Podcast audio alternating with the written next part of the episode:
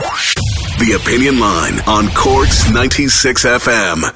A man called Patrick O'Driscoll, who's now in his late 40s, has been released from prison in the last week and a bit. Uh, in 2017, he was jailed for 10 years, with the final year suspended, which was nine. And of course, because of the way the prison system works, with good behaviour and remission and all that, he is now allowed out. He was released last week. Uh, in 2017, he was found guilty of 61 counts of raping his eldest daughter uh, week to week, regularly. She was aged between 16 and 17. He denied everything, but he was convicted at the Central Criminal Court. His daughter is Ellen O'Driscoll. Uh, she's now uh, 31. No longer lives in Cork. Um, but uh, Ellen, it's good to talk to you. When when did you find out that Patrick was, was coming out of prison? Morning. Uh, good morning. I found out in March that he was going to be released in August. Um, and then the day before he was actually released, I found out for sure that he was getting out on the 4th of August. And that's a Garda liaison who's been in touch with you since told you that? Yeah. Yeah. Yeah, he told me that, yeah. Okay. No, we're not saying where you are these days. I'll come back to that. You're well away and good on you. But how, how did you feel when he heard he was coming out? Um, a lot of mixed emotions. Um, the fact is that he's out and. You fear he could offend again? Yeah. I got out of that situation. I always knew it was wrong.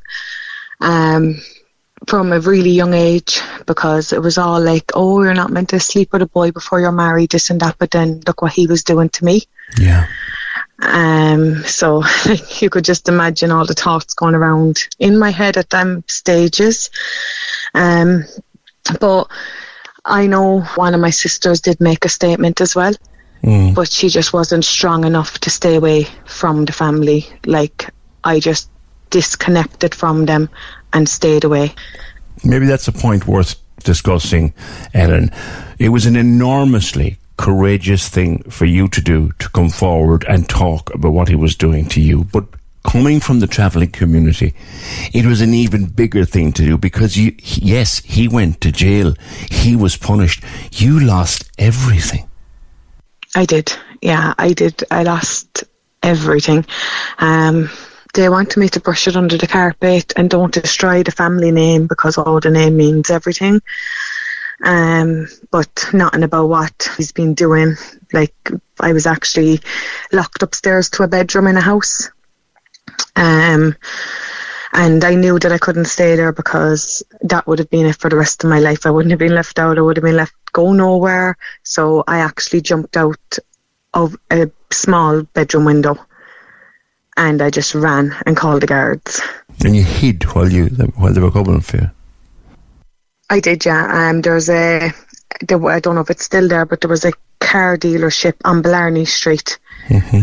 and I actually hid down in between the cars until the guards came because all the family was out looking for me to try get me back so that I wouldn't go. They didn't want me to tell my partner at the time either they wanted it hidden from him too. So, but he was the first person that I told. Always they say the first person you tell, it's the hardest. How did you bring it up with your partner? Yeah. Oh, it was really, really hard.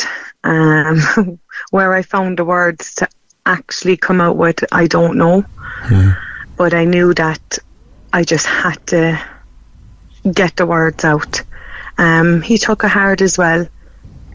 I told him take all the time he needs, and I understand if he don't want to be with me anymore. Um, but look, he didn't. he came back around. mm-hmm. um, but then the next day, I went to my uncle's. My uncle rang my grandparents, and then that's when my grandparents came to the house. And then, like, it was all within the space of 24 hours. I had everybody told.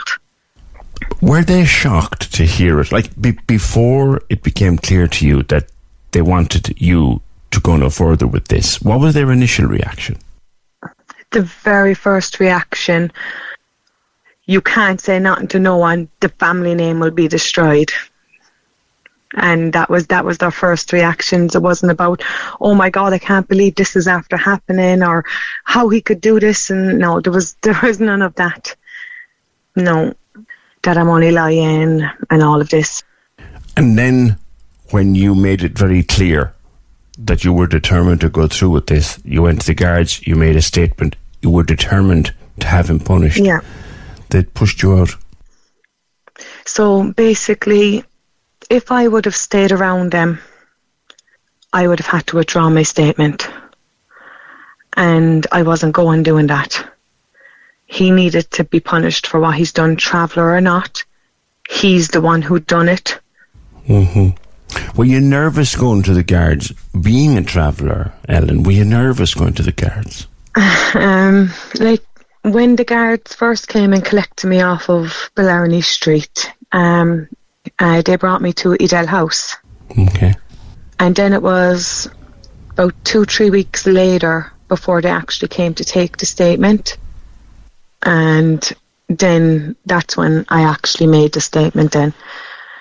Um, it took six years before it even went to court. Yeah. But yeah, I was nervous going to the guards from being a traveller, and I knew that this was it. Once I've given my statement, that basically that part of my life was over. Yeah. Were you happy with the way the guards dealt with this, Ellen? Oh, I was, yeah, yeah. I, I definitely was. Like the guard on the case, Mick Dolan, he was there from the start to the end, and he's still there today if I need him. He was the guy who told you that Patrick was coming out, yeah? Yeah, he's the guy. Yeah, he told me that. I, I don't want to dig into old memories, Ellen, but do you still have flashbacks to what happened? Yeah, um, you know, it's still it could be days there, um, and yeah, everything could just come into my head, and it does. It gets me very angry, um, because I'm the one who suffered it all, and I'm the one who's still suffering. Now, I am happy and I'm very loved, but there's always going to be that part of my life.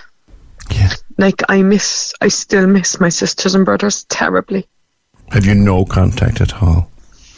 No, You don't even, not even a text message, no? no, there's nothing. Um, what my my sister that made the statement to the guards, I have had a little bit of contact with her, but I could clearly see she wasn't going leaving the family. She was never ever going to be strong enough just to leave and have nothing to do with them. Yeah. because that's one thing that I knew that was going to have to happen. I waited until I was 18. Did you know, Ellen, that the minute you opened your mouth, that this was the end of you and the family? Did you know that? Yeah, the minute I went to the guards, that was that was the end of it. Not many travellers does go and report this kind of thing because it's a shame on the family name and the family name is ruined and mm-hmm. like it would have been all grand if I didn't go to the guards. So, you're getting on with your life, you're happy, you're loved, you're well away. Do you fear that he might, first of all, come looking for you, and secondly, find you? he's going to look for me. There's no doubt about it because I've basically ruined his life by him not thinking what he's done to my life.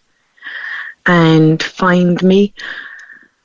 I, I have a fear that he might find me, but not actually find me. Like I have just a fear that the possibility of it that it might happen. How do you mean find you but not find you?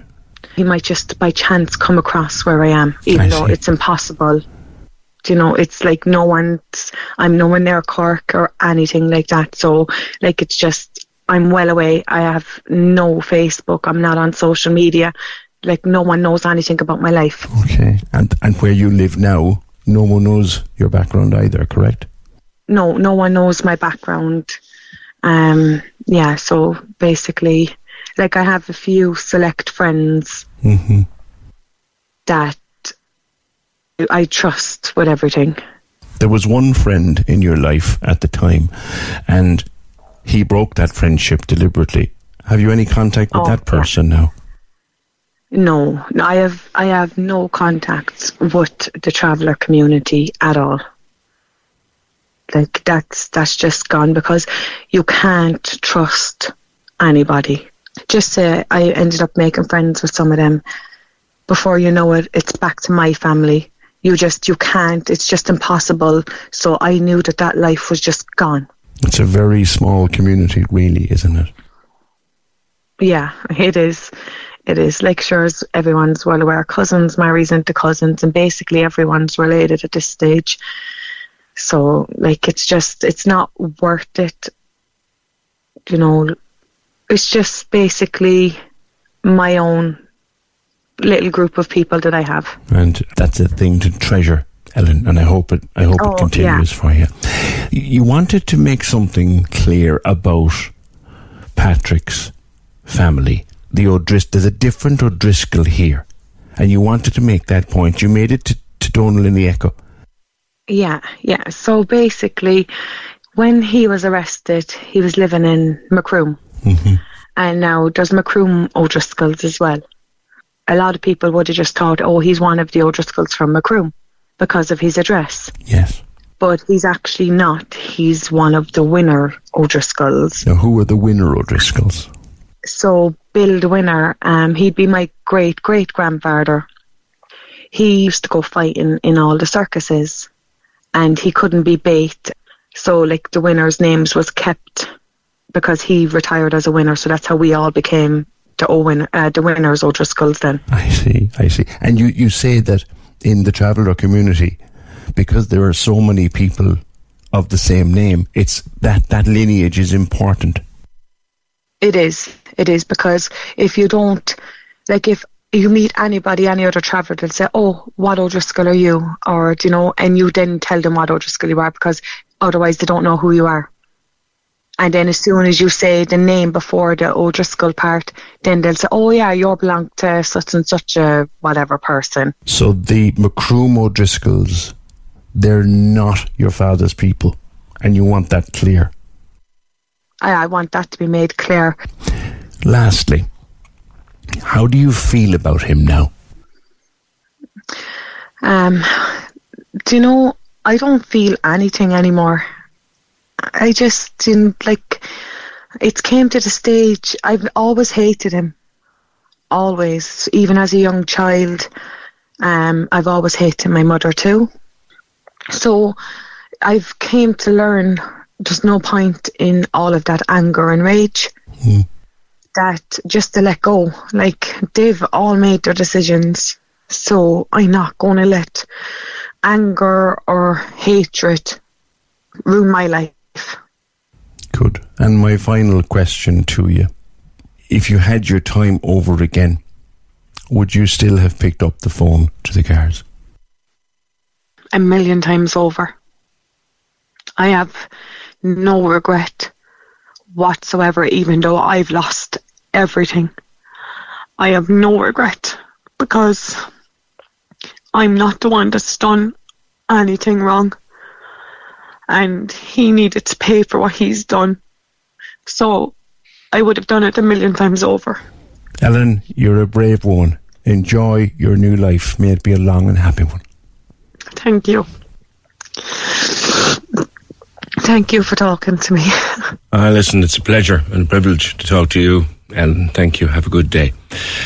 Have a good day in your new home, well away. Thank you. That's Ellen O'Driscoll.